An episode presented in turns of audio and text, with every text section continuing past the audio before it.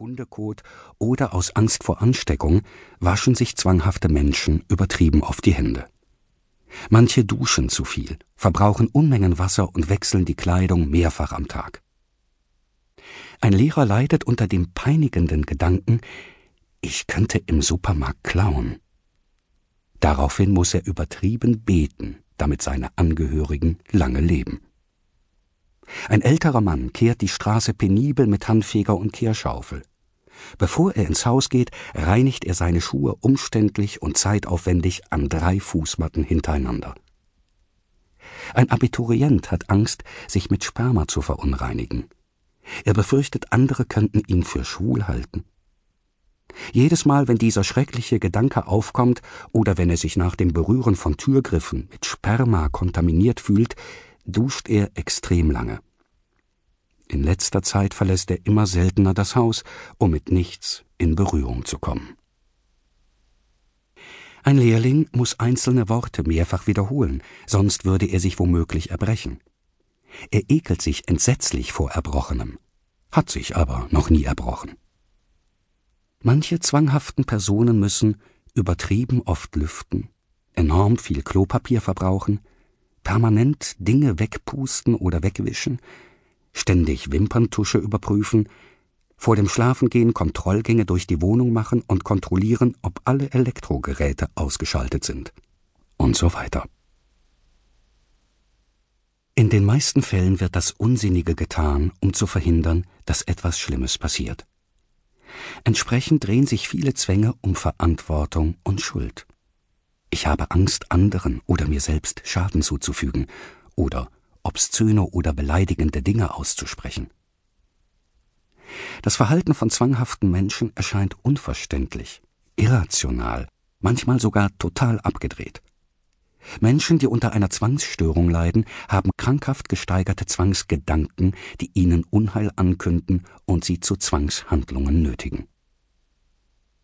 Zwanghafte Personen erleben ihre Zwänge als quälend und fühlen sich durch sie in ihrer Bewegungsfreiheit eingeengt.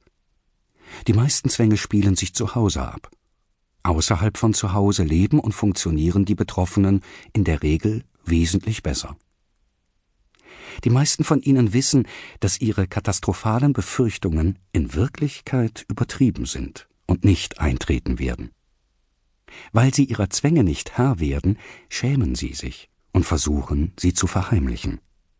Freunde und Angehörige begreifen häufig nicht so recht, in welcher Not sie sind.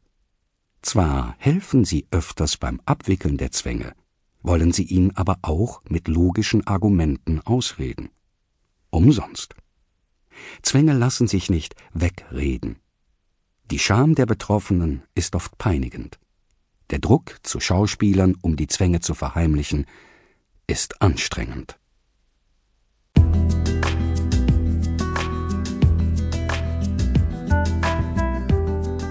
Woraus bestehen Zwänge?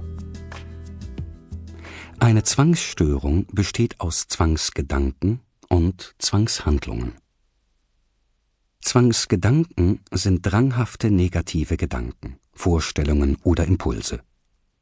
Sie werden auch negative Intrusionen genannt. Sie entstehen im Kopf und kommen nicht von außen. Da negative Intrusionen spontan auftreten und automatisch ablaufen, kann die zwanghafte Person nicht verantwortlich dafür gemacht werden, egal wie aggressiv oder peinlich sie auch sein mögen. Zwangsgedanken sind außerordentlich hartnäckig. Sie lassen sich weder unterdrücken, noch lassen sie einen los. Meist haben sie bedrohliche oder unerfreuliche Inhalte, die mit Schmutz zu tun haben, mit Krankheitserregern, Unfällen, Fremd- und Selbstverletzung, Sexualität oder Ausscheidungen, also Speichel, Schweiß, Urin oder Kot. Themen wie Symmetrie, Ordnung und Genauigkeit spielen ebenfalls eine Rolle. Die meisten Zwangsgedanken sind mit individuellen Sorgen und Ängsten verbunden. Einige berühren Tabus und sind das genaue Gegenteil von dem, was der zwanghaften Person wichtig und wertvoll ist.